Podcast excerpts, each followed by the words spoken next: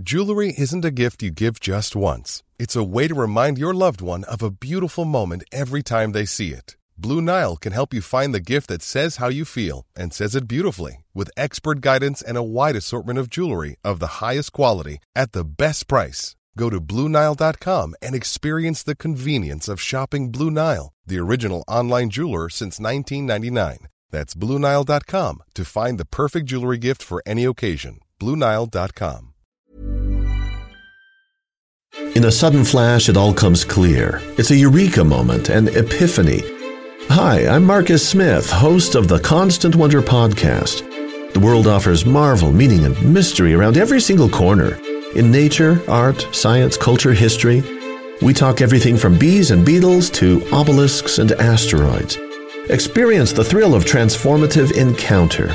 We'll bring more wonder to your day. Listen to Constant Wonder wherever you get your podcasts. You, yes, you, listener. Did you know that everybody at History Hack works for free? And as much fun as that is, it would be great if we could garner just a little bit of support for all of the time and effort that goes in to producing the show. Uh, I have a cat that needs food. Zach has Airfix models to buy. And Boney, well, Boney likes books. So if you can chuck us a couple of quid as a one off via Ko-fi or subscribe to Patreon, we would much appreciate it. Thank you. Hello, welcome to History Hack. I am back, ladies and gentlemen. I am back, and I've got with me the fabulous Beth. Beth, tell us who we've got on today.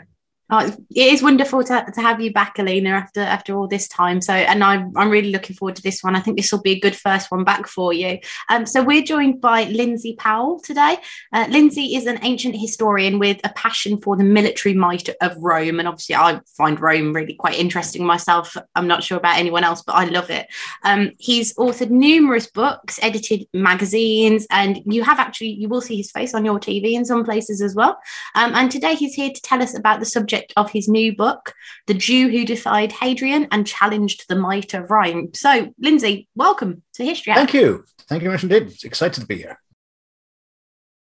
Bar Kokhba is not the name of the person that it's associated with, is it? That's that's interesting. That was one of the things that uh, that I picked up in all the research. Um, yes, it's it's basically the the name of an avatar, if you like, uh, and it has a sort of religious connotation. Um, so we can explore some of those things. But but what we understand is if, if you look at the pile of evidence that we've got, it takes the form of coins. So the the, the rebels that he led uh, took Roman coins and overstamped them with their own messages and pictures.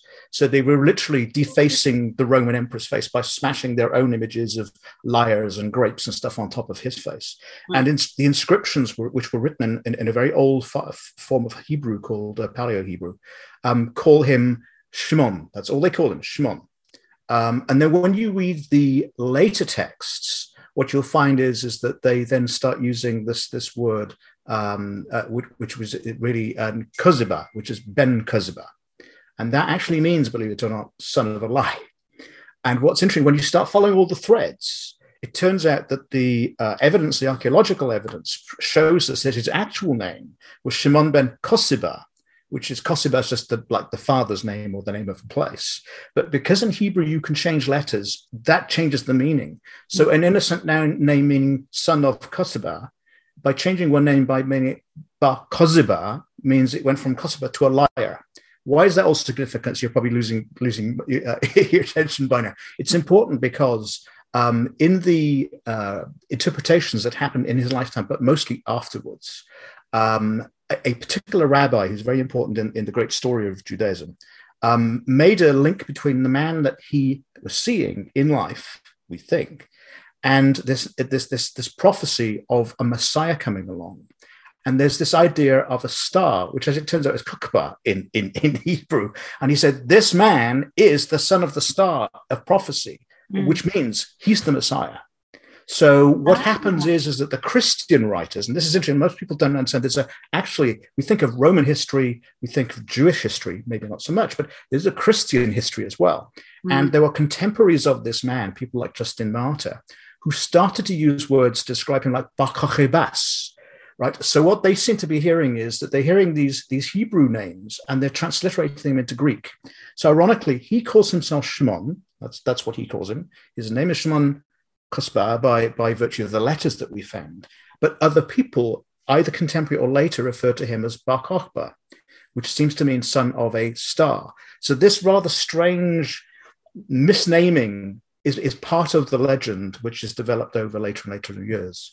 Mm. And, and, and in, in the way that King Arthur's story may have a root of truth in it, uh, which is maybe he's a leader of a resistance fighter in a part of Britain. We don't quite know where that is. People still fight over that. Is it Wales? Is it Cumbria? Where? Um, this man we know exactly did exist. We know he had a name. We know that he did things, which were things that rebels do. But later people reinvented him for their own purposes. And, and as we talk about the history of Israel in places um, in later ages, it's how people use people of the past to, to, further their own designs and interests, which is which is really interesting to me because it, it's it's it's in a sense it's how you make history. And I think when you know you, you do podcasts about history, uh, and I think that that what we try to get to is this idea that there's there's a truthiness to it. There's a truth, right? But as you find out when you read historical accounts, you always have to be aware of the writer has an agenda. He's trying to make a point. He's bringing out certain things, but he's leaving out other things. Um, and we've got to be, I think, very aware when we read historical documents and then look at archaeology and all the other stuff. And by the way, being there to test it all out yourself, that you try to get as close to the reality of the historical characters you can. And that's for me, that's the great, that's great appeal. That's great draw. I'm going to throw in uh, another character that comes into your story, and that's Hadrian. And a lot of the Brits out there are going to know about Hadrian's Wall. And I think a lot of us know that's pretty much what we know about Hadrian is about Hadrian's Wall. I mean, can you tell us a little bit about who Hadrian was? Where are we in history with him, and what is he like? Oh, that's that's a that's a wonderful question, and and he's he's really one of history's most interesting, beguiling, and frustrating characters.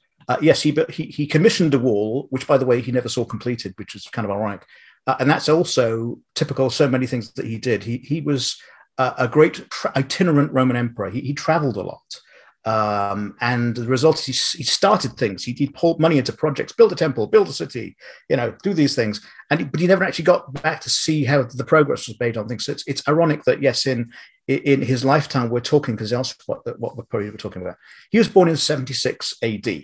So if, if you refer to sort of biblical history, if you're interested in those things, this is about 50 or 60 years after the death of Christ, right? So this is after Augustus, this is after Caligula. We're, we're, we're, we're into the, I think, the ninth or 10th or 11th emperor at this point. So Hadrian uh, is a fascinating character because he's only the, um, if you like, the, the second uh, potentially non-Roman uh, let's just say Italian emperor that, that Romans have. There's some argument whether he was actually born in Spain or whether he was born in Rome. I think he was born in Rome.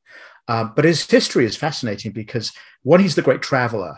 Uh, there's one of the Roman writers describes him as a, a, a man of great curiosity and exploration. Um, I think he'd have been a good, very good historian because he was restless. He, he, wanted to travel. He wanted to find out stuff. Um, he was a military guy. He was he was a Hellene in the sense that if it was Greek, he loved it. Uh, he was gay, we think, uh, which is interesting because that, that's that's a great subject for stories because now we're opening the, the, the, doors on gay history, and in, only in the last six or seven years, there's, there's gradually now a sort of um, uh, an opening up of the mind to say that yes, we actually have here a gay Roman emperor, which is which is quite fascinating, uh, who has a boyfriend, by the way, um, who takes him on tours. Uh, and we know that uh, he's he's a man that's um, got a great curiosity about the world, but uh, he also has an under, underpinning of cynicism. Uh, he, he's skeptical about things. Um, he has a, a, a, cold side to his character where uh, he can be very dismissive of people make them feel very uneasy and expect them to commit suicide, sort of thing. Um, so, so is he the kind of guy that you want to have a beer with in a pub? In fact, I actually, actually wrote a paragraph to go in the book, and I decided not to include it. And it basically concluded this: this is of, sort of guy that you'd want to have on your quiz team in the pub because you'd probably know all the answers, and you'd always want to have the last word. And he'd probably sort of make some sharp comments, and you'd go with this chill, with, with descend down your backbone, because you realise there's there's there's a story where apparently he was arguing with somebody about the meaning of a word, and uh, these people said, Well, how would you know? And he said, You're really going to argue with the guy who's got 30 legions? uh, so, ooh, okay, I won't argue about. Obviously, we've got the, the two main characters of, of, of your of your book, as it were. Um, mm. But obviously, what what the the essence of the book is, it's about the plot, isn't it? The what happens, the in Israel in this time period. And obviously, you can't not talk about, if you're talking about Israel, you have to talk about the Jewish people um, mm-hmm. who are in Israel at the time. So, who, who are the kind of people that are in Israel at that time? Um, are they, because we have this, I mean, from the limited period, the limited information I have about that area. Um, mm-hmm. Of the world at that time is that you know they're they're a repressed people. The Romans are definitely in charge. Is, is that is that the case? I, I think you know, taking the thirty-six thousand feet view, that that's probably true. Um, to put it in context, so so the, the, Jews and the Romans have a very awkward relationship um, in, in, this regard. So the Romans didn't set out to conquer this part of the world, which is actually called Judea in most most historical accounts. Um, and by accident, partly they they they fall into occupying this place. Um, Jewish history goes back thousands of years. Uh, and, and, it's a fascinating topic all on, it, on, its own. But but it, but in essence, um, the, the, Jews consider themselves the chosen people. They have one God. They have covenant with the God. They have to circumcise if you're male. There are dietary requirements. There are observational things you have to do with uh, religious practice. Uh, there's the, there are books you have to study Talmud and, and Torah. And so the five the books relate to Moses, and and those insights govern how people rule their lives. And uh, what, what's fascinating about that is Romans sort of kind of get the idea that it's very old and they respect because it's very old. They also understand that they've got these books and documents and okay, that kind of go. But what they wrestle with is the fact that they just kind of won't conform. Uh, and, and that Romans expect, uh, and this is this is from the sort of the administration point of view, maybe more so than the ordinary man in the streets, that um, part of the the, the the fact of actually being a person within the Roman world is this the flexibility to be able to tolerate other people. So you'll expect that they have different religions, and that's not usually the point that people argue about.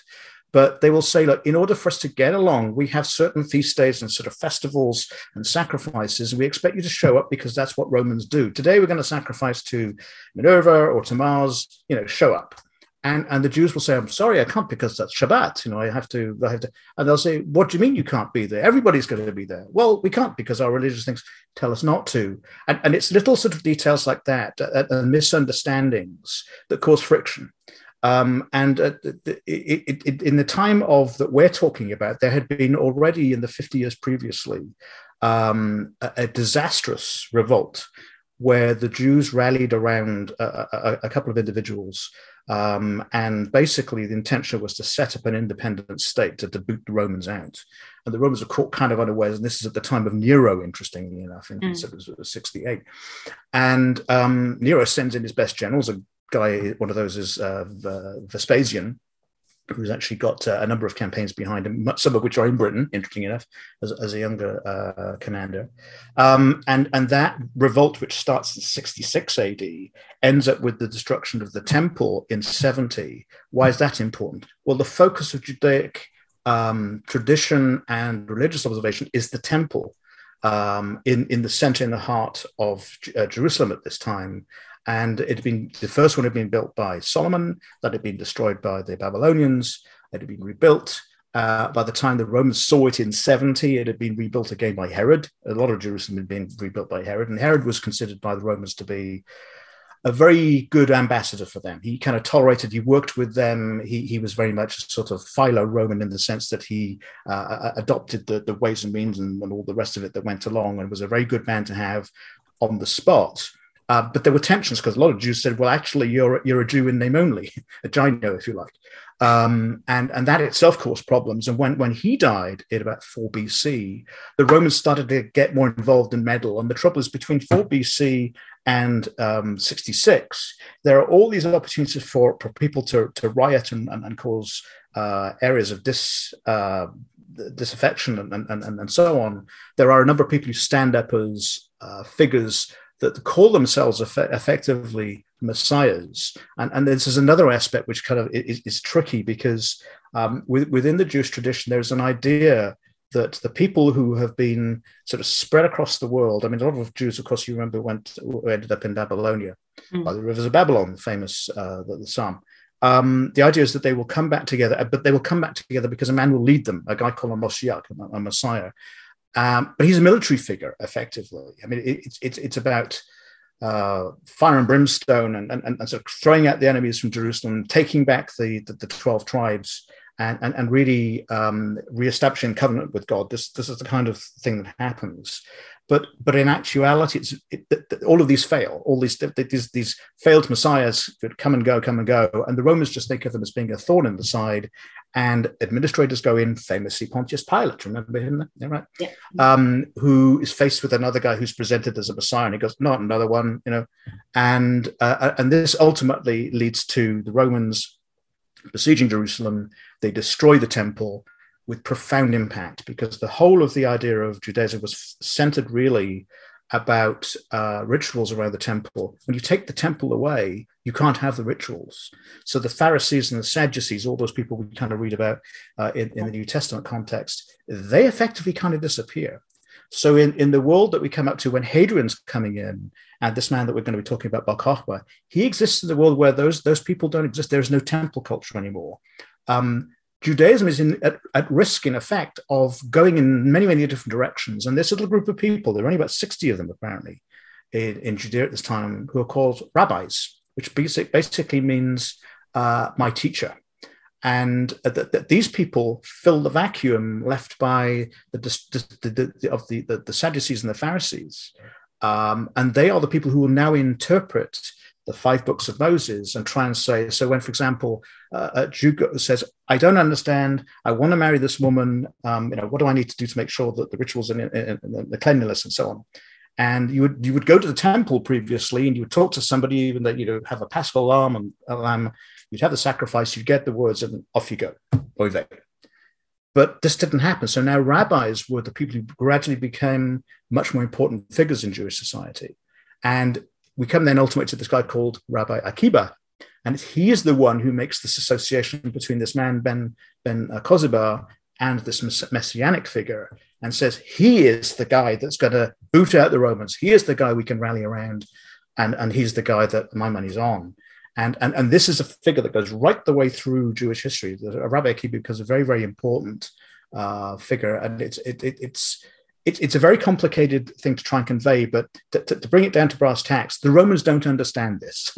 okay, um, you can see the potential for misunderstandings. Uh, um, that there's a language difference as well. I mean, the Jews, of course, they, they're speaking Hebrew. I don't know that many Romans are speaking Hebrew, and actually, in that part of the world, many people are Greek speakers. So you've already got this triangulation of three aspects. So, in this small strip of land in Judea, you've got Jews who are really unhappy because in the previous 50 years they'd seen their temple destroyed, and, and there's a lot of really terrible consequences from that.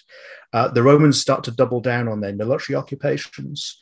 Um, there are the, the, troubles that go on with with the, the other pagan communities who once again sort of see that the Jews are kind of the downtrodden ones at this and start to really rub that in. Uh, Hadrian comes into this uh, bumbles into it. I'm not sure because I, I, always look at this man and think that he's really smart. He, he understands stuff. He asks questions. He can have anything he wants, and he normally gets anything he wants.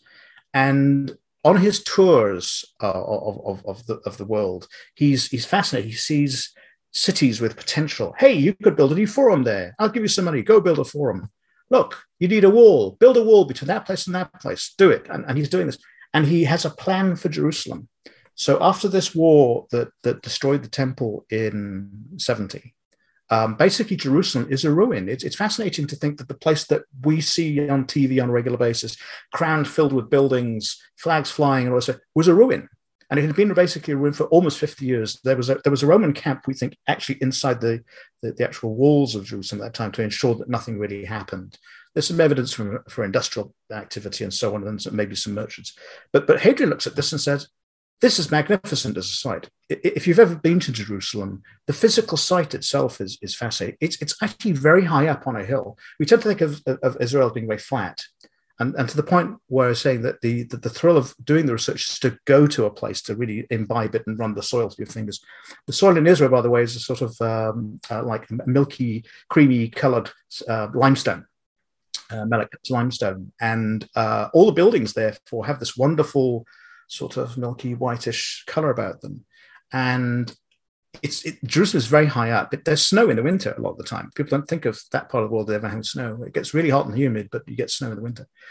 And um, he looks at this place and says, I see great potential for this. Why don't we redesign it, build a new city? The trouble is that, it, that there's so much religious investment in that place. For a pagan to come along and say, I'm going to redesign this and I'm going to give it a name called Colonia Aelia Capitolina, which basically is, is clever rebranding. Um, Aelia is, is, is, a, is the name of his family. He is Aelius Hadrianus. Um, and what he's doing in the name of the city, he said he's branding it. This is my city. It's a colonia, which is basically a city where Roman citizens, often former soldiers, retired soldiers, will set up home. And Capitolina is, is the final nail in the coffin, if you will, because the Capitolian uh, name refers back to the Capitolium Hill in Rome itself, where there's temples to Jupiter, uh, Juno, and Minerva, the sort of the, the, the, three principal Roman gods. So in, in one fell swoop, he's going to redesign a Jewish city, put Roman citizens, all ex-soldiers in there, and he's actually scrubbed the name out as well by calling it basically my city and my gods. Mm. Um, you can only imagine the sort of uh, repulsion that, that, you would have for something like that. The only thing I can suggest is if, for example, if um, another group of people went in and, and, demolished the Vatican and decided we're going to build a supermarket on the top of it. You know, that that's the sort of shock value I think that this would mm. have, and and and that would seem to be the trigger point for uh, this rebellion. And uh, people rallied around this man that we call Bar To, to, to actually liberate and kick these Romans out. Is it fair to say that Hadrian actually makes a systematic attack on Judaism? Oh, that's really hard to answer. Um, my impression from reading everything is no, I, I don't think so. Um, part of part of the issue is, this. Going back to what I said earlier, is, is the Romans have this really uncomfortable, somewhat uninformed relationship with with their Jewish community members anyway. Um, but they do sort of respect them to the extent that there, there are synagogues in Rome, for example. There's a, there's a big Jewish community in Rome. They're all over the Roman world. They're actually in the army. I mean, you know, it, it, it's, it's, so, so Jews have a very active part in the Roman world. I, I don't see really um, specifically at this time him going out of his way to pick on individual Jews or the or the whole uh, culture and, and, trying to eradicate it. Now, that there had been in the years after the Jewish War remember, I told about that was 66 to 73. Everybody's heard of Masada. So famously, Masada is, is basically the last thing that happens in this Jewish war. And certainly the Flavians, remember I mentioned the name Vespasian who took over from Nero? So, so he actually becomes emperor and he and his sons uh, particularly Titus, who was very active in that war, and then Domitian take over. They have a very aggressive anti-Semitic policy. They tax Jews particularly. There's a fiscus judaicus, which basically is a is a treasury. And what they do is the tithe that Jews pay to to support the temple in Jerusalem. Well, the way they look at it is, so war, war reparations. We're confiscating that money, and we're going to use that to build our temples. So um, there are all sorts of uh, bad feelings that happen from that. But by the time you get to Hadrian, Another emperor stepped in the way and has actually eliminated that tax. In fact, he issues a coin, basically saying this really was this was really bad, the bad public policy, and it was just bad for our empire. We're not going to do that anymore. Um, th- there is a, there's an insinuation that he introduced some sort of legislation to ban uh, uh, circumcision. The problem with that is it's only mentioned in one document, and the document itself little bit dubious quality. It's called the Historia Augusta or Scriptores Historia Augusta, which is like a fourth century AD compilation of biographies. Um, and, and there's a lot of scholarly debate as to whether that you know they're written by one man or several. Uh, are they really satirical? I mean, that's an interesting thing. You know, we, we, tend to think because they're written in Latin or Greek, they must be very serious. So the Romans actually writing a satirical biography. You know, that, that's a little uneasy, isn't it? Um, but on the other hand, we've got Suetonius. How about this for an interesting factoid? Suetonius is actually the record keeper for the Emperor Hadrian, right? And there's some insinuation that he he does he sort of gets a bit too close to Hadrian's wife and is dismissed from his office. So ironically, we we, we could have had a, ex, a couple of extra chapters for the life of the Caesars. Remember, the 12 Caesars is the famous thing that's Suetonius. He could have written the one about Trajan and Hadrian, but we don't have that. So we have to rely on these other sources. And this this one I'm talking about, which is the Historia Augustus, uh, Historia Augusta, I'm sorry, um, which you'll often see abbreviated to either SHA or simply HA, um, HAD dot, Hadrian being the, but the HAD. and it's full of all these really interesting details, but you're always left with this question is it really true? Um, and, and that's part of the challenge in trying to understand the man and the events of over time. So that's the place that mentions circumcision. And it's an attack. If you certainly ban circumcision, this is the crux of the covenant between Jewish males and God, Yahweh. And um, if it's true, it's pretty badly judged. The, the other side of it is, is that actually the Jews weren't the only people in the ancient world to engage in circumcision. There were other Arabic communities as well. Um, that the Romans looked at it as, as being, there's the Latin phrase actually translates as mutilation of the genitals. Um, and, in fact, under earlier emperors, it, it, was it was tantamount to murder. I mean, it's a strange thing for us to think about that. But um, again, you, are looking at different cultural appreciations of the human body, and the Greeks have a different view of it than the Romans. Uh, the Romans come to adopt more of a Greek view on the body, uh, like they have no particular problems showing it off, right, in, in public public nudity. Jewish people have a problem with that. I mean, there's, there's, it's not modest to do those sorts of things. On the other hand, um, a sort of circumcised male at a gymnasium is, is a subject of ridicule because look, he has no foreskin. What, what sort of what sort of mutilation is this? So um, that's really all you can say. Uh, in addition, then to which this decision to build Jerusalem, and there's some other things. There are insinuations that he's trying to ban Sabbath and studying Torah and these sorts of things. But again, it's it's the quality of the books you get information uh, a lot of these books were written a long time afterwards, and there was a vested interest of those people writing the history to pin a lot of things on this because they were trying to give a slant and to make themselves even more the underdog. Right, you have to sort of build this case of you know we've been picked on for all these years, and look look what he did. So it, it's really hard to tell, but to, to sum this part up, I, I, don't think he had a particularly uh, anti-Semitic policy, uh, but but but it was tantamount. If you were a Jew, that's how you might interpret it. Yeah. So obviously the the your story is is is about Bar Kokhba and and what happens in that period of time. So let's let's get into that. So tell us about who Shimon ben Kosiba, Kosba, however you say it. Um, how does he? How did who who is he at this time? How does he come into the story, and and how do we know about him? You know, good questions. Um, so let's just call him. let's just call him Shimon for the sake because that's easier. Yeah. Shimon means Simon. Um, we, we, know who's Jewish. Uh, uh, we, we, have some letters which are actually um, in his name. Um, we also have one which we believe actually has a signature on, which is really shocking because you can actually, it's rare that you can read a letter and see a signature at the end of it. I mean, that's this, this is one of the great appeals to me. Um, most sort of ancient history, you have to read an inscription and you have to read Tacitus and something, and you're very, very distant from the events. But here we've got a rare case where he might have actually written that. Um, that, that, so, so, what we know from a combination of the Greek sources, which are primarily Di, uh, Cassius Dio, who's writing around about 200, uh, 220 AD, so already about 100 something years after the events. Um, there are basically two chapters in one of his books which which sets the scene um, and and really amazingly doesn't describe him. so, so he doesn't mention him by name. So so we oh there's a revolt that happens, but they don't mention him by name we, we, we know through the later Jewish kind of um, descriptions that he seems to have been a man from the south of the country, so probably more the desert area, more, more the sort of area that we would consider now to be um, occupied territories, actually. I mean, area around Hebron, for example, uh, not as far west as, as Gaza, but Hebron and maybe slightly south or east of that. Um, so that wonderful part of the country, which is the uh, Judean Shephelah, which is the rolling hills and, and just the, just, just a lovely part of the country. Um, he spoke Hebrew. Uh, it's very interestingly, um, he seems in the letters to insisted that his scribes wrote in, wrote in Aramaic bookhand. So when you see Jewish documents today, you notice those beautiful square-like characters yeah. with lots of accents. Um, before that, there had been another style of writing which we call Paleo Hebrew, which was which was quite frankly looks looks like a spider's crawled over the page. It's, it's a very strange kind of way of looking at, it, but very antique. It goes back many many hundreds of years. And um, he decided that because the religious texts, the Torah uh, mainly, were written in this style, that he wanted official correspondence to be written in this style.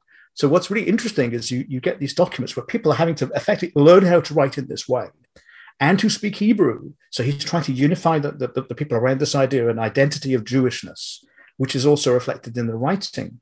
But it also creates the idea that official correspondence looks almost religious, which is really interesting. Um, I'm trying to think. In a sense, it's a bit like um, uh, English literature suddenly written, being written in, in Gothic, like to to imitate sort of like King James Bible or something. Um, you know, it, it, carries a weight and authority, therefore. So when he sends out an, um, from his headquarters, um, you know, I wanted to do this, written in this bookhand, you go, oh, better do that because it's really official. Um, we know he was a stickler for observing all the Jewish holidays, and uh, the letters go to great lengths to make sure that they get, for example, the citrons and uh, palm fronds and stuff so they can observe uh, the various festivals. Um, we, we know from the same letters that he was a micromanager. Um, he was somewhat of a disciplinarian. He was probably quite cruel. Uh, he didn't suffer fool, fools li- uh, uh, um, lightly. And there are a number of instances where he's basically telling his troops, his, his, his lieutenants, if you like, or lieutenants, pull your finger out. I'm paying your salary. We're all sacrificing. You're not doing your job. Get it done. Um, and and, and it's, it's, it's really interesting to sort of get these perspectives, um, which are authentic because this is his voice, either him directly or through his scribes. And um, he, there must have been a great charisma about this man. And those are the things in, in history you, you have to sort of like Im, imply from reading things. The fact is, people followed him. Okay, the way I can I describe it is someone says, I've got an idea to take our country back. Got to be careful now. um, and, you know, people might laugh at you, but but if you're a certain persona, if you have a certain way of speaking and, and a passion, maybe a lot of people will follow you. And he was that man. He, he does seem to have been able to achieve that because um, Hadrian, who visits Judea in 129, 30, 130, it seems to be to inspect progress on his city, right? Because it's this is this is work that he's commissioned. He wants to see how it's going, and then he moves off and he goes then off to Egypt, and then he goes then on on tours around the rest of the world.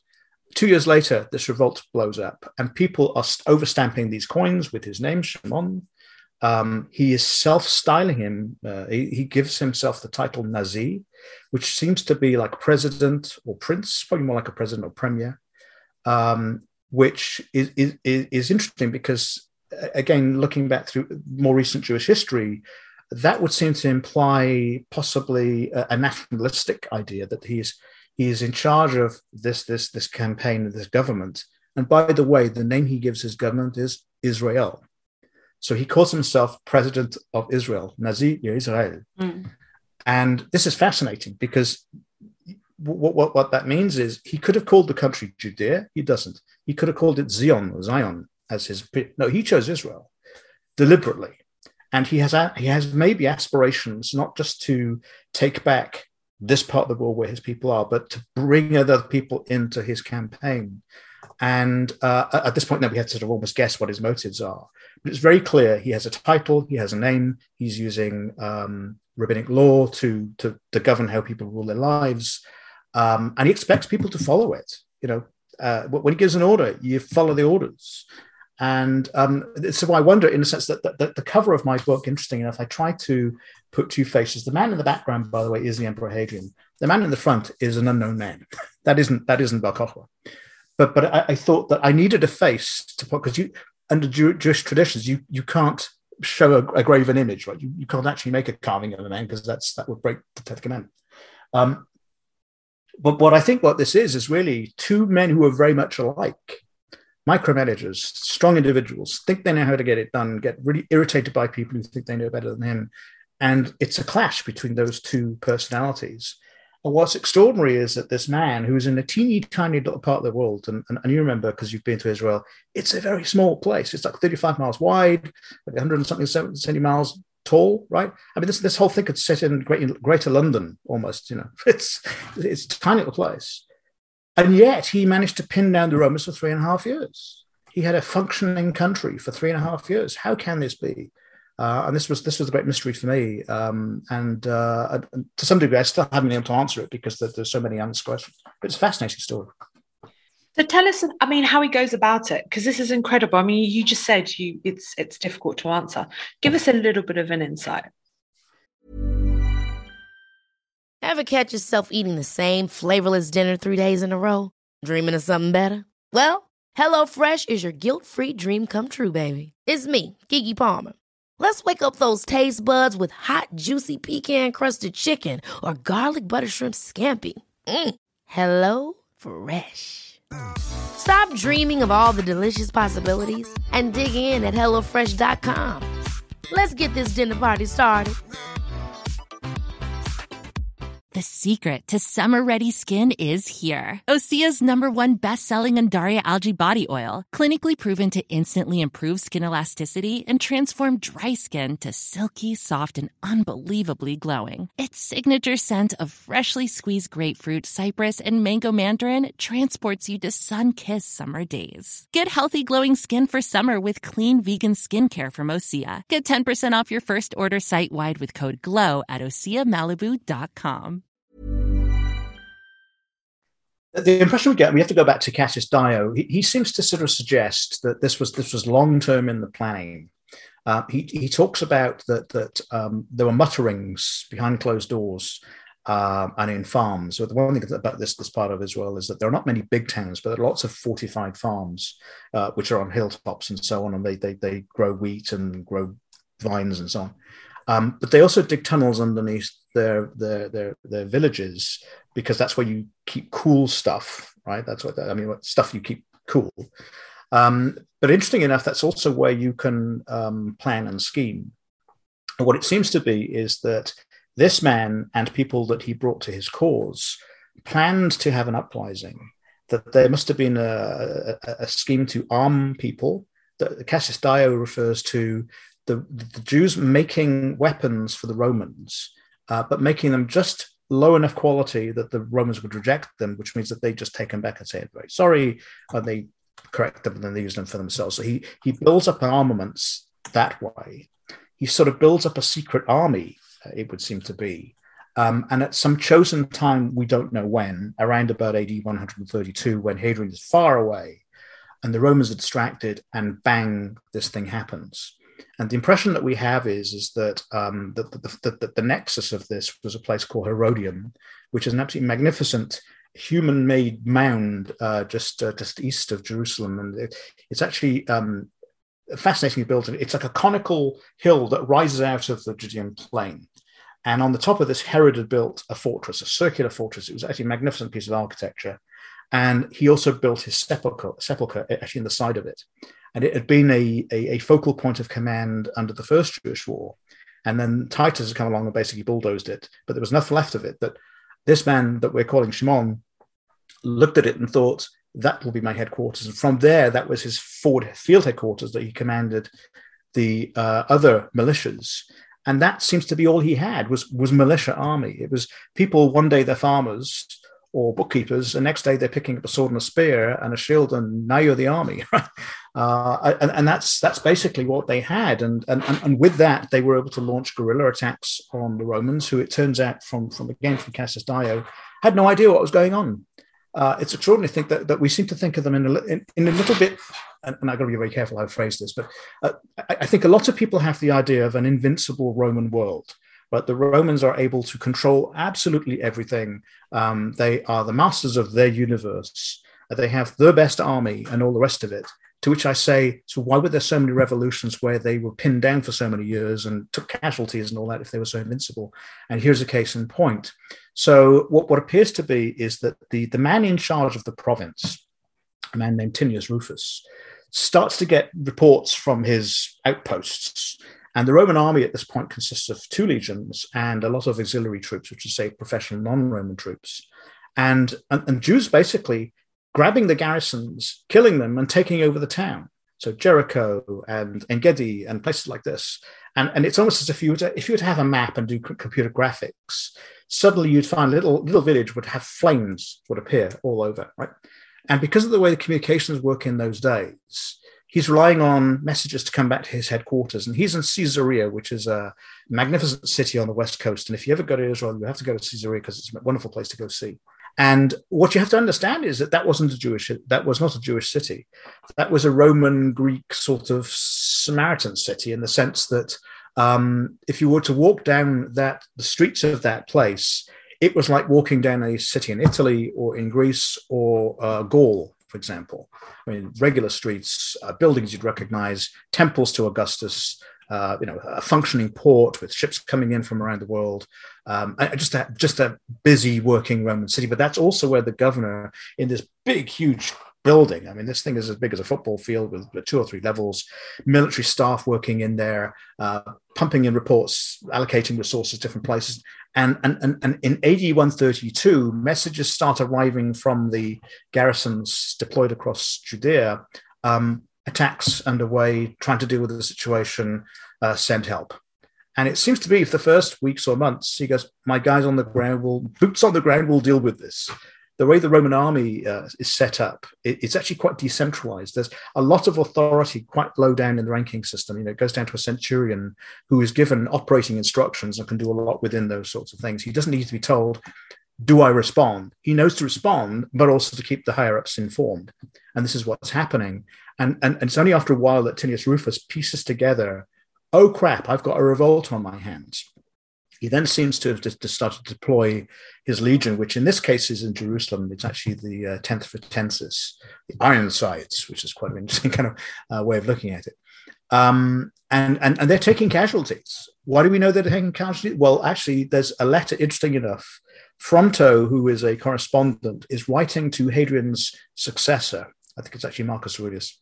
In a sudden flash, it all comes clear. It's a eureka moment, an epiphany Hi, I'm Marcus Smith, host of the Constant Wonder podcast. The world offers marvel, meaning, and mystery around every single corner. In nature, art, science, culture, history, we talk everything from bees and beetles to obelisks and asteroids. Experience the thrill of transformative encounter. We'll bring more wonder to your day. Listen to Constant Wonder wherever you get your podcasts. Go two down the line. Uh, where he makes this really interesting comment where he said, oh, how many, how many, um, how many of us were killed by the Jews and by the Britons? And that's got two nuggets of information in there, which is say at the time of the Emperor Hadrian, there was a revolt not only in Judea, but also there was one in Britain. And they caused a lot of casualties. The Romans took lots and lots of casualties. So this was an embarrassment for them. Um, and it's lost sort of in the other accounts. And this is why history is interesting because you have to, like a bit like a detective, piece together all these things and, and sort of frame the, the narrative based on the clues and try and interpolate between the, the gaps, the lacunae.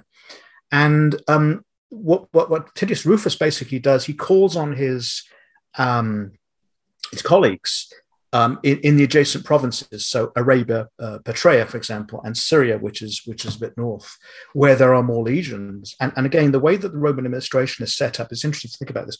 Again, we think about there being one monolithic Roman army. Turns out that's not true.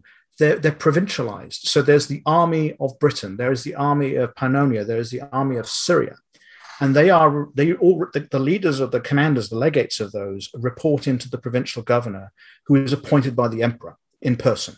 So this man commands a great deal of authority directly given him by the emperor.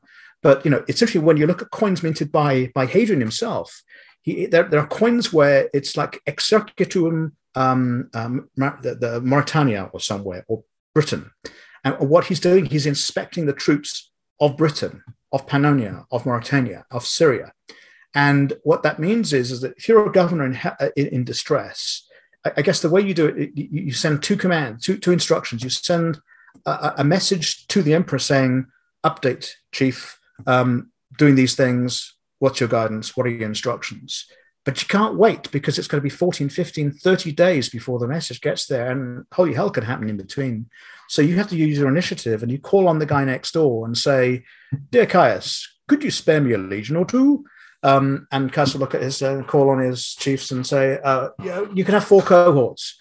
I'll take them, four cohorts uh, on their way. And, and, and this is what happens. So in, in, in AD 132 going into 133, armies start moving in from the neighboring provinces, and they're called vexillations. And it's an interesting idea that the Romans have uh, invented back probably in the days of Augustus, where you don't need to send a whole legion, you can send piece parts of it. A legion's made up of cohorts and 480 men in a cohort. And that's almost like a little self functioning army. And they have the command structures and there are centuries within that. And you can break them off. Five, how many do you need? I can spare six, right? Which means that I don't have to give the uh, the person requiring it everything, but you can give them enough, but you can also fulfill responsibilities. So within about two or three years, upwards of 10 legions or vexillations thereof are operating within this teeny little piece of land that, that, that this rebels calling Israel, which the Jews, which you know, that they're holding out as their own uh, country, and the Romans saying that's our province, we want it back, and and it's fascinating because you know you have to try to work out how on earth does that work when you've got maybe thirty thousand troops coming from different parts of the empire, working on different command structures. And I'm, I'm, I'm always thinking, I don't know if you know very much about the Revolutionary War in the United States. We're talking about 1776 and, and that period. Um, how, how badly managed the British campaign was. Um, uh, Cornwallis and all these sorts of uh, Burgoyne and these sorts of people. I mean, they, they, they, were pretty competent generals, but they didn't seem to know how to run a campaign together. Right? Uh, and, and in part, the, the, the British lost North America you know, in part because of ineptitude, mm. incompetence, not because of uh, failures necessarily the, the, the British soldiers on the ground to beat American Continental Army, but it was the ineptitude of the commanders to get their, their shit together, if I can say that online. Um, and you get a similar sort of impression. That's what happens in Judea at this time. And what, what's fascinating is, is that um, Hadrian takes a very light touch to this. But you get an, you get a very interesting comment um, in Cassius Dio, where apparently a phrase that they would use, like an annual address to the Senate, who you had to keep keep on side, as it were, because they had to bless the legislation and sort of stuff. He would report back to them since the army reported to him as the emperor. He was the commander in chief, CNC, and he basically said, "I and the soldiers are well." But in this particular case, he doesn't use that expression. We should to say, "There's a whole lot of shit happening, and I'm trying to deal with it, but we're going to keep the lid on." And um, so that, that's, that's an inference. If you combine that little nugget with the fronto thing I said earlier, it, the impression you get is of a situation crazy out of control, with, with lots of troops having to move in, and a rebel who's who's running a campaign based on asymmetric guerrilla style warfare, with literally people appearing out of tunnels out of the ground, assaulting and ambushing Roman troops, and then as fast as they're disappearing, it's almost like the Viet Cong War of the Vietnam period. Um, and, and I think that's probably the best analogy if I was to draw with with, with a modern campaign. Um, it was a bloody awful war in, in, in, Vietnam, and it was it would appear to be in, in Judea at the time of Bar Kokhba, because he was using the uh, the advantages of an insurgent, surprise, local knowledge, and knowledge about how the opponent worked. But the Romans didn't know how the opponent worked, and they kept using their old tried and tested, and they just walked into ambushes all the time it, you know, it's extraordinary. So, so the Romans proved to be that they were not invincible for that mm. time. Yeah, and so I suppose the, them showing, as as you say, that they're, they're not this invincible great power. They do have their flaws. Does it mean that then Hadrian has to sort of now get involved and he can't leave it a localized state anymore? He has to become involved. He has to send troops, and do they have any sort of effect at all? there's a fascinating uh, line, I think it's in Cassius Dio, when he basically says, and then Hadrian sent him his best commander. Um, and what's fascinating about this, remember I mentioned in the letter Fronto there was a rebellion in Britain? Mm. Well, it turns out the governor at that point was a guy called Julius Severus. And Julius Severus, um, is, we don't know much about him, frankly, but, but apparently he was able to put down a, a, a revolt in Britain. Um, we have to imagine it was, you know, pretty brutal, uh, short and brief uh, high casualties and but he had impressed the emperor enough that he could fight a campaign in the hills and vales of, of Britannia. He could do the same thing in the hills and vales of Judea.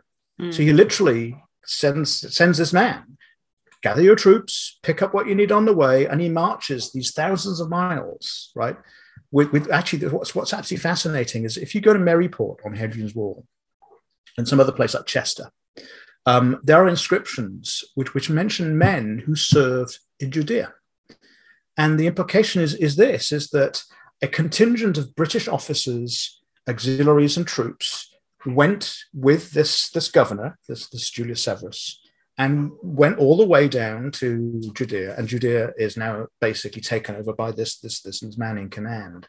And then the command campaign changes so what we what we seem to see again in Cassius Dio is this this idea that instead of sending in a whole legion or cohort, what he does is we're going to have to fight the guerrillas on their own terms. Mm. We know that they fight in their villages. So now instead of trying to draw them out into the open, because they're not going to come and fight us in the open, they know that's stupidity. So we're going to go and actually take them one by one by one by one, however long it takes, we'll just go one by one. And, and, and, this is what he brings. And I have to imagine that this guy has probably been fighting against British rebels, like in the north of England, Yorkshire, and places like that, in north of Cumbria, what have you, and maybe even um, you know, north of the wall that's being built. Who knows? There's not enough information. And he uses those insights to, to, to, to start turning the, the, the, the tide uh, in favor of the Romans. And then you begin to get the impression, again, looking at the correspondence between uh, Shimon ben, ben, ben Kosibah and his men, that uh, the men on the ground seem to be completely oblivious to this. As far as they're concerned, they, they can kick back and they've got you know money coming in from tires and they've got all the sort of resources. And, and Shimon seems to understand it is not going well. And at one point, um, it seems to be that he's he's holed up in Herodium, Remember that, that conical tower that, I mentioned outside of Jerusalem. Um, archaeological evidence points to there being a fire within the within this, this, this hill to explain there were tunnels in this hill. You get the impression that's how they fight with tunnels. And the tunnels were there very early on, partly because they were cisterns to, to hold rain. But during the First Jewish War, the rebels actually used this as to house troops. And when engineers under Ben Kosibah came along what they did was was actually expand the tunnels such that you could actually have four or five men shoulder and they could actually march through. There were there were these um, trapdoors and they could appear. They could run down a hill and so on. Um, there was a fire that the, the, the wood carbonized and the the fire was so intense that the stonework turned to chalk. And so we know there was this immense inferno, and in fact, Bar seemed, or Ben Kosibah seems to have escaped from there. At least some of his lieutenants did and um, they were able to take their campaign into Engedi and other places further afield. But, the turning point does seem to be that they, they, they appoint this British governor to bring in a new, different way of fighting, and it does seem to work. The really interesting thing is because by even 135 CE, things haven't really changed, have they? Well, it, it's hard to know um, because unfortunately we, we don't have a Josephus. If, if, if people are, are, familiar with the First Jewish War, we, we have that wonderful book, The, the Jewish War, uh, um, uh, which literally is a minute by minute, uh, town by town expose of what's happening. We don't have that for this war. So we have to rely on the few sources that we do have and archaeology. And what's, what's really interesting is coins um, I mentioned earlier what the, what, what the, the, rebels were doing. They would um, take Roman coins and they would literally smash. They would stamp on them new images, and that they would have the name of the of the uh, head of state Shimon and Nasi Israel, but they also put year one of the redemption of Israel or redemption of Jerusalem, and we know that they get up to year three. Hmm. And then there's so what they're literally so what they're doing they're, they're dating their history from the first year of the revo- revolution. So that sounds kind of very contemporary in a way, doesn't it? Um, and the fact that these coins are going into circulation and people are very much engaged because you can see the, inference is, is that um, people with their money bags would bring in their silver coins and their copper coins or whatever. They'd probably go to a farm where Shmuel would, would actually have his die and they'd say, come back tomorrow and we'll have all the new coins. they, would stamp them. And then suddenly the, the, the, head of Hadrian on one day is, is replaced by a lyre or an image of the temple in Jerusalem. And that becomes the official currency. So we know there's, there, there's one dimension to this, which is we know that this thing is going on for at least three years because they say so on the coins. But we also know from where those coins were found. Uh, so there are coin hoards, for example. There, are collections of coins which have been found in caves or in different farm places uh, dotted around this area. So we can use that as a sort of an indicator of where that currency was accepted, and then by inference you can say that's that's Jewish territory, if you will. Um, but we also know, for example, that sometimes you find these coins fused together because they've been in intense heat. And again, that you can interpret from that, oh, if there was great heat and this is a farm, there must have been an attack and the place burned and these coins fused. And we know that there are several places in the Judean Shephelah um, where this was actually the case. And in fact, the archaeological evidence is, is pretty harrowing. I mean, there are skeletons found with, it's clear that decapitations took place because you could look at the vertebrae and you can say, oh, that's a clean cut there. Um, and then they know that the bones were put in uh, a mikvah um, where they're basically putrefied because they can again see the, the deterioration of the bones. Yeah, it, it, it, it's it's a it's a world in which brutality in war is accepted. There are no Geneva Conventions at this time, not for many centuries yet. Um, and, and you can you can look at all these things and you can begin to see that what's happening is is that this campaign with these deployed vexillations and a change in the way that they're actually deploying them into smaller groups, it is collapsing in on on the really the, the, the, the, rub of this area, which is finally around the area of the of, of the Dead Sea. And what's intriguing is going back to the coin evidence, we have hardly any of those coins in Jerusalem. There's like four. They found the fourth one in May last year. And people would say, well, if there are coins found in Jerusalem, surely the Jews were actually occupying Jerusalem. Well, there's another way of looking at it. There are only four out of about 15,000, 16,000 that have been found. And the majority weren't found in Jerusalem they may well have been that Roman legionaries picked them up. I'm keeping that as a souvenir. I was there, mission compass, put that in my money bag. Yeah. Um, so what you're finding effectively is a war spoil of a victor. And the implication, I, my interpretation is that, that Jerusalem always remained out of grasp. The Romans had a fort there; they were never going to yield it.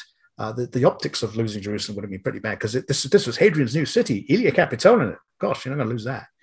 Um, and where, where the Jewish uh, insurgents were concentrated was south of that, and they, they seem to have be, been focused in on there. So, so in answering your question, I think it's, it's really interesting when you apply numismatics, archaeology, uh, epigraphy, and also uh, just the written evidence in all these clever ways to infer. So you can't really do like a Second World War map where you show uh, division number one goes here and at six o'clock it's over here.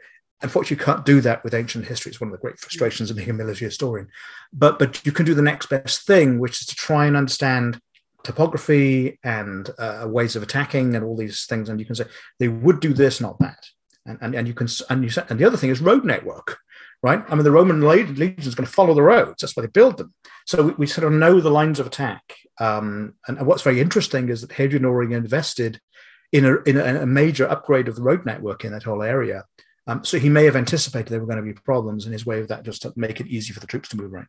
Hmm. Um, so finally, just to wrap up on what's been an absolutely fascinating topic, like I can't wait. I'm going to go and get this book, like a physical hard copy of this book for myself because I'm. This is just like this. is that that book? Yes, that you're waving around for is the wonderful, wonderful cover. What does become of Bar Kokhba? You know how how is he remembered? Does is he like the last bastion of Jewish opposition to Rome?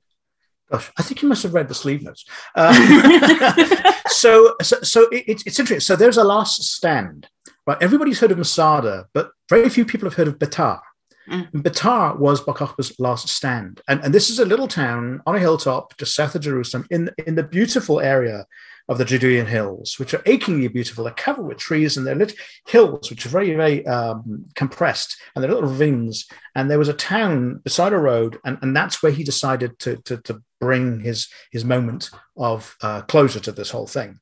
And it does appear to be, and again, it's interesting, the rabbinic uh, texts talk about hundreds of synagogues being set up in this place. So what I have to imagine is this little tiny little town on the top of a hill which only had like a population of a thousand people, and they were fairly affluent people. The buildings, the archaeology show, were quite quite nice buildings. And then it's very interesting. A wall is built, a, a gerrymandered wall gets thrown up around this thing. Buildings get demolished, and they reuse the stones so they can actually build this wall.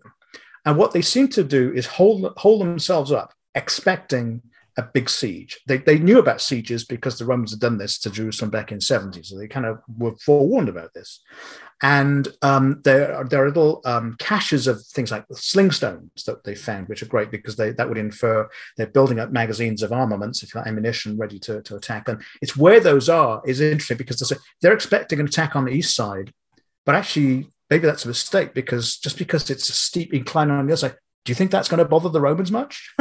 um, the, so, so what happens? That there are all these people pile in there, and you have to imagine this becomes a shanty town. So, so in this, there are hundreds of synagogues and people doing these these things to try and survive it is is is a very ev- evocative way, I think, of you know you can imagine like a refugees all piled into this tiny little place.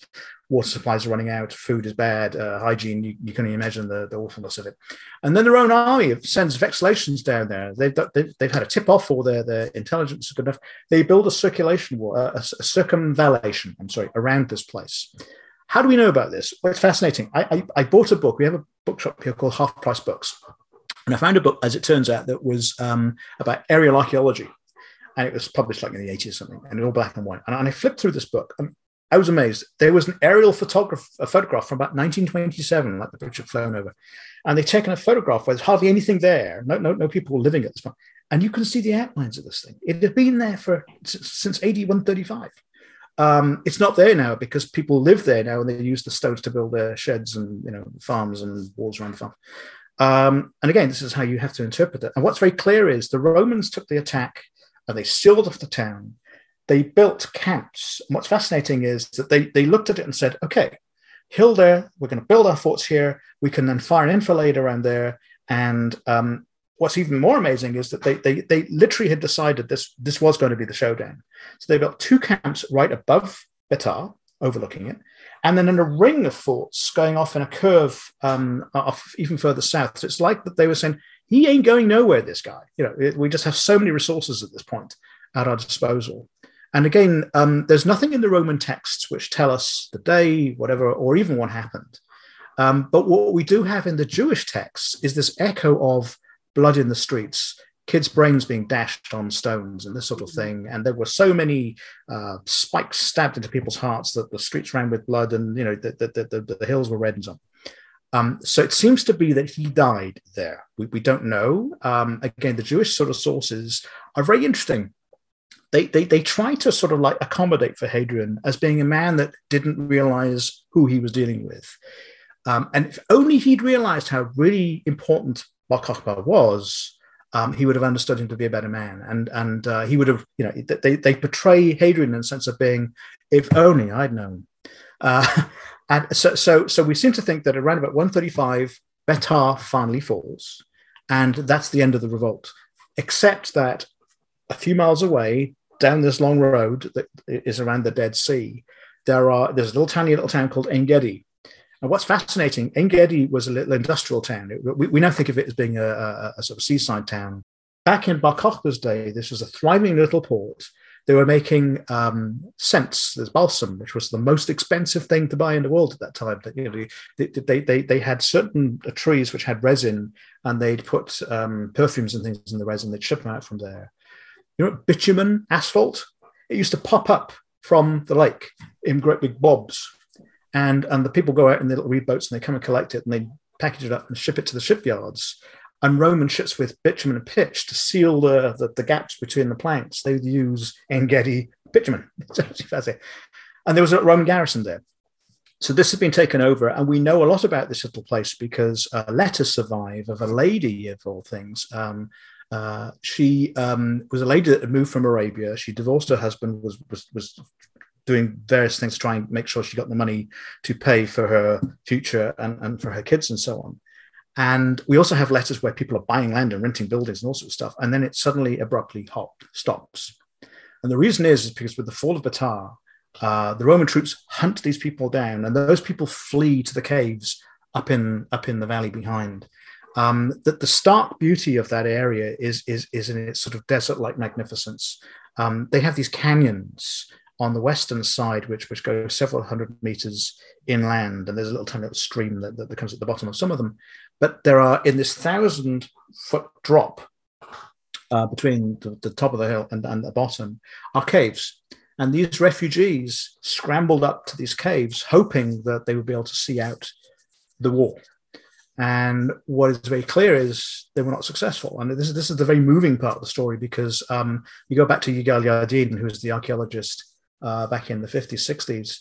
Uh, and even now, they're still doing excavations where they have found bones and personal belongings like pans and baskets. I mean, literally woven baskets with, with rope on um, and cones and bundles of letters tied together with threads of string um, keys for front doors. I mean, you have to imagine that these are these are middle class people who have who've thrown in their lot with the revolt. Right? They think it's they think it's going to win. This I believe in this guy, and and then they're now forced to live in a cave. I mean, they've given up the household comforts, creature comforts, for a horrible, dry, uncomfortable place to live, and they starve to death.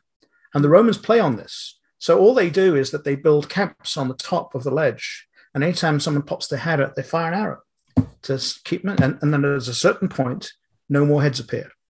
And the Romans make a determination I think it's done. Six months later, they move on. It, it, this is the other side of the story. It's, it's, a very brutal, intensely human story. And the extraordinary thing is that nearly 2,000 years later, interesting enough, on the, uh, the, the Bar Mitzvah, the state of Israel, these things come to light. And what, what's extraordinary is, is that there's, there's, an apocryphal story where these letters of uh, are found, where, where he is writing to his lieutenants. And Yigal Yadin is basically an archaeologist that used to be a commander. And they sort of say, these are messages from the previous prime minister of Israel. And, and the reason why is, is spooky because why do we discover them now? Right. So a lot of people feel that there's this kind of interesting spiritual connection that goes with that. But, but, but the archaeology is very, very clear that the revolution ended there. People died there. Um, if you go to that part of the world now, there is right on the top, there's a monument um, where, where some of the bones were reburied. They thought it was the, the, the thing to do. And there's an inscription on there. Unfortunately, that's the one they got now there, I think, is about the third one because they always seem to get damaged and vandalized. So it, it, it feeds into this really interesting thing that a lot of people are not happy that there is a state of Israel. Hmm. Um, and, and these, these historical events are the subject themselves of attack. And, and so, so to, to, kind of wrap up our discussion, what happened after was that the Jews did a lot of soul searching. Um, they, they wanted to know was how could we be so duped? How could this thing go so wrong? If, if this guy is the Messiah, why are we in this position? And they start writing the texts. And what's fascinating about uh, Judaism as a culture, it is about study and learning and gaining insights.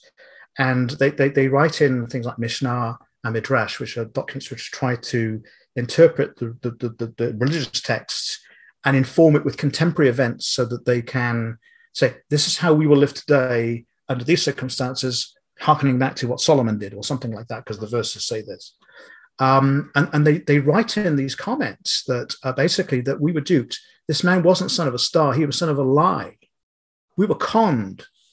And, and this is how they look at this. This great sense of loss and mourning it, it, ties in also with the, the immediate Roman response, which was having obliterated the, the Jewish revolt and reestablished control. And by the way, Hadrian got his city that Aelia Capitolina was built. They did build another temple on the Temple Mount. There still isn't one there. Now it's over the rock. Um, the, the, whole plan of the modern Jerusalem that we see today still have has echoes of Hadrian's city in it. The street plan has, has, has echoes of it in there. Um, the Jews were banned from entering Jerusalem. Can you imagine that? I mean, this is your sacred city. You're not allowed to go there. Uh, and, and there was a sense that uh, there was a, a, expulsion of, of the rebel communities, and a lot of them found themselves in other countries uh, as, as, as, slaves, effectively. Uh, so that's a moving piece. So, so, a lot of people say that the reason for a Jewish diaspora can be drawn back. The, the lines go back to this revolt, which is partly true the, the, interesting thing is that it was only that part of Judea that was impacted. If you were a Jew living in Sam- Samaria or further north, business as usual. Uh, so there, there, there, was some soul searching back in the um, in the the 80s 90s where people said, "How could we, as Jewish people, and despite I'm not myself Jewish, um, how, could we as people ourselves end up by making a hero out of a failed leader?" Because but by the time you get to the 19th century, a sort of Robin Hoodization or a uh, King Arthurization of this man. He'd become a folk hero. And people say, well, how can you t- turn a loser into a winner? And, and the context is this. And it's very interesting that you're, going to, to, Poland because Poland was one of the epicenters of anti Semitism and pogroms uh, in the 30s, the 1930s, is the fact that they said, you know what, we, as Jewish people, we've always been picked on. We're always being kicked in the guts uh, and, and shouted at and spat at and so on. We have our own heroes too. And, and, and the way that the diaspora Jews looked at it, they look back at the history and say, there was one man who a thousand years ago stood up to the Romans and took his country back. And, and there was a, in this sort of rise of Zionism, uh, one particular in, individual who coined the idea of muscular Judaism. Instead of being this uh, feeble, weak person, he said, We're as strong as anybody. And so they started engaging athletics and football and all sorts of stuff. And they were Bar Kokhba sports clubs set up all across the east of Europe. And you'll, you'll find evidence of them in, in Poland and Lithuania and Latvia, Hungary, Poland, all over Germany. And this is in the uh, 1910s, 1920s, 1930s. And there's more and more of a case being made for a state of Israel.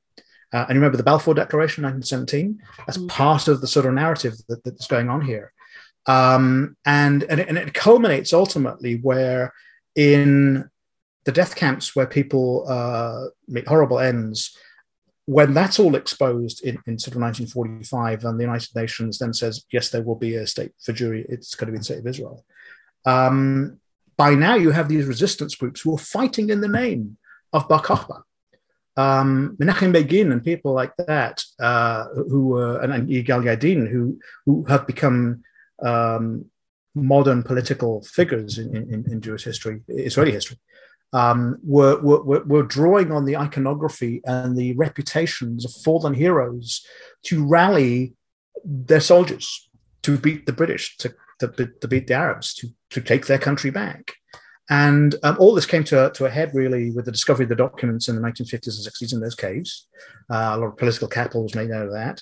Um, he occasionally appears on stamps and on coins. Uh, there are operas about him. There are plays about him. There are novels about him. They're all written in Hebrew.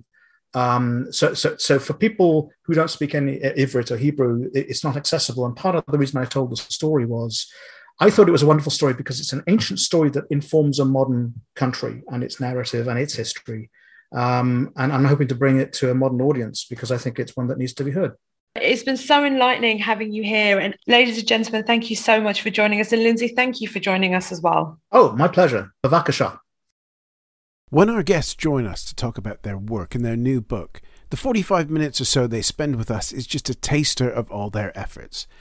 So, to this end, we have launched our very own bookshop on bookshop.org, where you can find our guests' latest and greatest books. You can support them and you can support History Hack too.